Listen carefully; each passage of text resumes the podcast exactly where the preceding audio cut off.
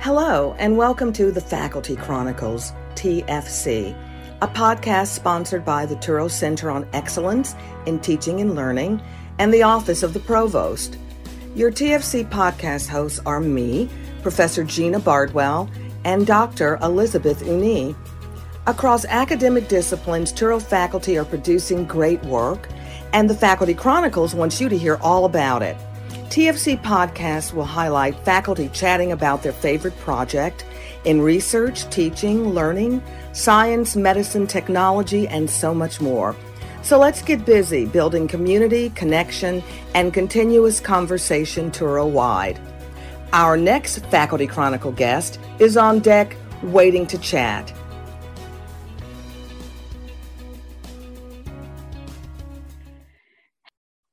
Welcome, Mary. We're so happy to have you with us on the Faculty Chronicles. I'm Gina Bardwell, and our guest is Dr. Mary Flanagan Kundle. Mary Flanagan Kundle is the co chair of the Physician Assistant PA programs at the School of Health Sciences of Touro University. She chairs assessment and remediation. Dr. Flanagan Kundle received her Master of Science degree in Physician Assistant Studies and an advanced certificate in health care management from Stony Brook University. Most recently, she attained her doctorate of physician assistant from Touro University worldwide. As a practicing PA for over 40 years, Dr. Flanagan Kundle works in family practice medicine and is experienced in cardiothoracic surgery, emergency medicine, pediatrics, family practice, and spinal scoliosis surgery. Dr. Flanagan Kundle's favorite moments have been her one on one remediation sessions, helping students achieve their dream of becoming a PA. She's a site visitor for our accreditors, the ARC PA, since 2016, and she spearheads accreditation for continuing and newly developing PA programs. There are currently five plus PA programs established at Touro University. When she's not working, she spends as much time as she can with her four precious grandsons, ages two to six. And let me say with full disclosure, I have seen photos of those beautiful children, and I can see why she would want to spend time.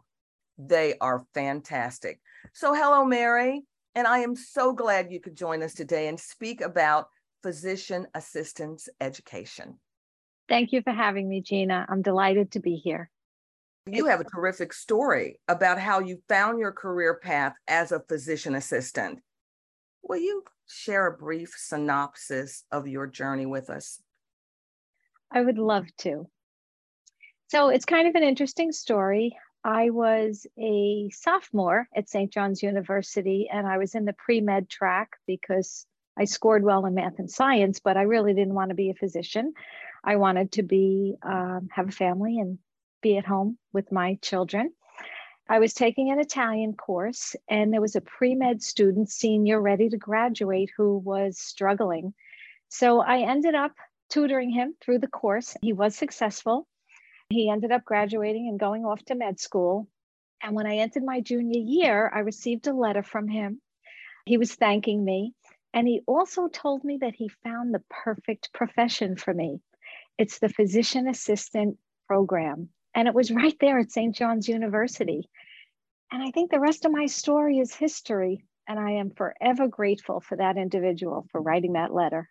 Oh, I know you are. So you tutored him in Italian and then he calls and says i've got the perfect job for you. That's that's really great. That's what you call karma good karma.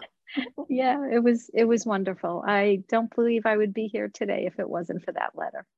You know i've also heard you say that students need to know what they don't know. Now i'd like to hear more about that. Could you explain yeah, sure. The PA curriculum begins with foundational knowledge in the biomedical sciences, and then we gradually build on that knowledge through the clinical medicine courses. We teach them to gather information, take a history, perform a physical, order diagnostic tests, develop a differential, and then come to that final diagnosis. They have to become critical thinkers.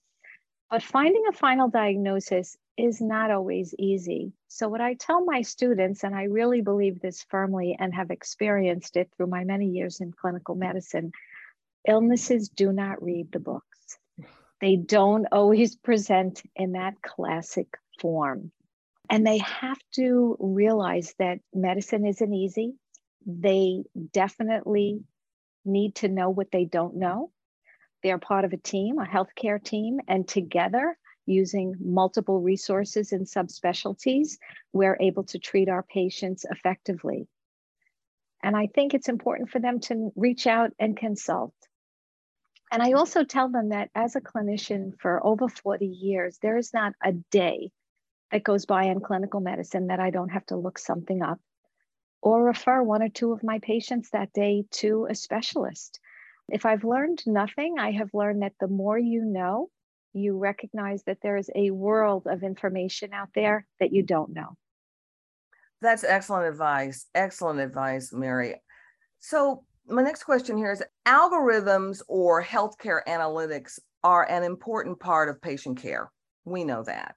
And additionally, in your classes, how do you teach a student to treat the whole patient, to be an intuitive patient care provider? That's a great question because it's really critical to effective and optimal care. We start right in the first semester. There are two courses. One is physical diagnosis, lab and lecture, as well as uh, psychosocial and the role of the physician assistant. And we really teach them the importance of the PA patient encounter, developing an autonomous and trusting uh, relationship with their patients. And that course builds in semester two and three with physical diagnosis two and correlative medicine, where they can fine tune those skills. And all through the clinical medicine courses, we reinforce the need for them to treat their patients understanding cultural, economic, educational barriers, those social determinants of health. If you don't look upstream, if you don't know what your patients do for a living, where they attend school, or what their educational level is, you really won't know how to treat them effectively. So I think those are really critical. The other thing is I always tell them look at your patients. If they look healthy, they probably are. But if they don't, you really need to dig deep and try to figure out what's going on. Not to mention, you don't want to miss that subtle body language, you know, that may suggest some fear, anxiety, depression. Um, all of these things will affect how you treat your patients. And I also tell them my last lecture in my infectious disease course is be good listeners, have empathy, and to be kind and compassionate. And together, those tools will help them to pro- provide the most effective care. And as simple as you've stated that, sometimes those are the hardest things to do, just to be present. But that's, again, excellent advice. So, doctor, since COVID, what has changed in the way patient care is discussed or taught in a physician assistance course. Uh, uh, let's look at how you teach infectious diseases since COVID 2019. As we know, COVID changed how we delivered our curriculum um, pretty much overnight. Uh, you know, we went from in person, because we are basically an in person program, to synchronous Zoom. And I just have to give a shout out again to our senior leadership who called for that trial run for us before the shutdown um, because I felt like we were a step ahead when it happened. So I just have to say thank you to them once again. Keeping the students engaged in the classroom is challenging, and on Zoom, it's even more challenging because I think we all know that students have, or we all have, I'm going to say 15 to 20 minutes of attention span max. I think there are studies that say that's more like eight to 10 you have to kind of switch it up all the time. So in the synchronous Zoom, we teach infectious diseases in a case-based format. I have the students read the cases. There are a lot of questions throughout the cases, so I'm having them interact. I actually will call on students to read because if I don't do that, I feel like the same four or five students read all the cases, and I want to try to get everybody engaged. I also used breakout rooms, which they liked. Sometimes I would give a lecture or even narrate a lecture. And then we would come together and I would put them in breakout rooms and they would each have an activity to do. And then we would come back together and each group would speak to those questions and review the material with one another. So I tried to keep them all engaged. The other thing I love is Jeopardy. Uh, I even put the music to my slides. so I love to do little Jeopardy reviews, and sometimes I actually use a Jeopardy game as a form of assessment, which is fun for them because all they ever get is written exams. So it's nice once in a while to do it a little bit differently.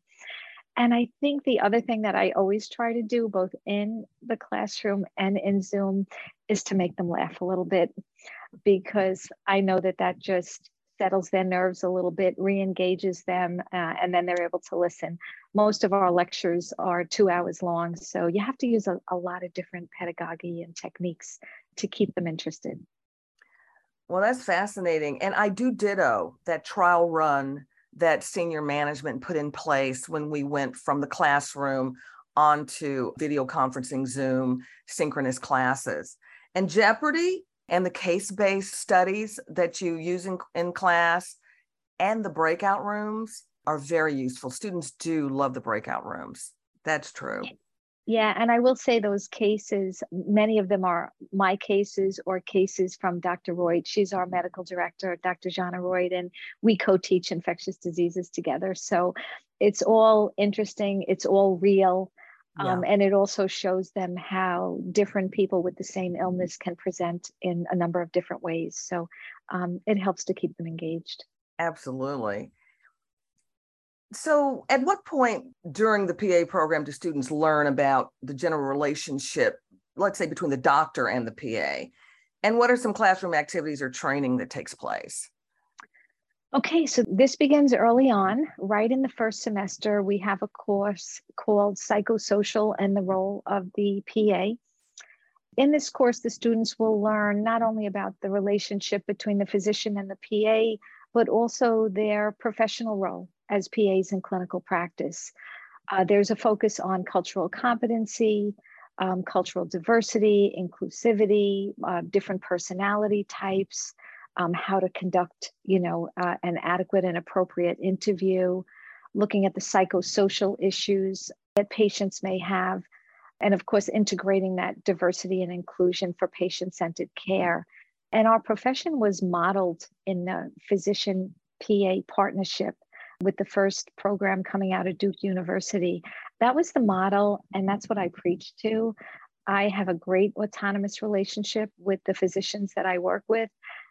I ask them questions, they ask me questions, and the students need to know that we're a team uh, and we work together. And the way we deliver some of that curriculum, they use some different techniques in this course in particular, where they'll do group activities, role playing, along with the more standardized written quizzes and exams, as well as discussion boards. Well, what are some of the challenges students face as they study and train to become PAs? What are the trends you're seeing in terms of student challenges? And are there some strategies you use in your classes to help them reach some successful outcomes? In my opinion, there is just no other program like PA School. I mean, they are getting 123 uh, credits sort of crammed into those brains in 28 to 32 months, depending on the program. It's really the first two years of medical school. And the analogy that we've often heard used is that it's kind of like sipping water from an open fire hydrant. you know, they have long, hard days. They have constant studying. They have tons of exams. In fact, we just had the patch ceremony at the end of the didactic year uh, for our Long Island cohort, and they counted out and let us know that they had over 170 exams the first year. so they do keep track. Um, so what do we do? What do we do to help them? Well, first and foremost, we let them know we all have an open door policy. We are there for them whenever they need us. We do have a nice, I'm going to say, a robust remediation process where we have early identification in the first six weeks. Students meet with their advisors early on, and we work with them and we encourage them and we support them. More recently, we're trying to remove redundancy from the curriculum. It used to be in the past, oh, teach it over and over again if it's important. Well, when you're trying to do 123 credits in in in uh, in two years and the majority of it in one year, um, you have to remove redundancy. So we're trying to streamline the curriculum a little bit, just so they're not sitting and listening so much. As I said, always try to get them to laugh a little bit during lecture to have them relax. I love teaching with cases. I am not a memorizer. Um, I was back in the days, but no longer. I need to be able to understand. I need to be able to think through processes so that if I have a case or a patient or I'm taking an exam and I see a question, able to actually think about the knowledge that I have and try to figure it out. That's critical thinking, that's problem solving. So that's what we want them to do. And I think the case based teaching helps them a lot. And the other thing we also try to do for them, since they have so many exams, is we do try to spread them out as best we can. Unfortunately, sometimes they have multiple exams in one week, but we try not to do them back to back. We certainly try never to have two exams in one day. And we do our best uh, to make it a doable process because it's rigorous. So I give them a lot of credit. You know, I would love to be in one of your classes. I would. I mean, they just they just sound fascinating. They sound rigorous. They sound active, and and that you change a lot. And, and I and I love case based learning and case based studies and case based teaching. So, if you had one piece of advice to give students training to become a physician assistant, what would it be? No matter how much they prepared, they have to prepare to study longer and harder than they ever had before. But they also don't need to get straight A's. Mm-hmm. This is not about being the smartest. They need to have heart, perseverance, they need to be dedicated, and they need to work together. And they also need to remember that they need to reach out for us if they need anything, that they should adapt and overcome. And I have created a hashtag for our students and it is hashtag Touro PAS for PA students strong. oh, that is terrific. Oh, Mary, thank you so much for spending some time with us today. And this concludes our session. And I certainly enjoyed listening and learning and having you as our guest on the Faculty Chronicles. A huge thanks to our listeners for joining Dr. Mary Flanagan Kundle as she shared her ideas and expertise on PA education. Thank you so much. Oh, and thank you so much for having me. It was a joy to be here. Thank you for tuning in to the Faculty Chronicles, TFC, Touro's podcast featuring the projects and work of faculty throughout the Touro College and University system. TFC is sponsored by the Office of the Provost and CETL, the Center for Excellence in Teaching and Learning. We hope you like what you heard and will keep listening. So join us next time on the Faculty Chronicles as we highlight and share faculty achievements that build community, connection, and continuous conversation.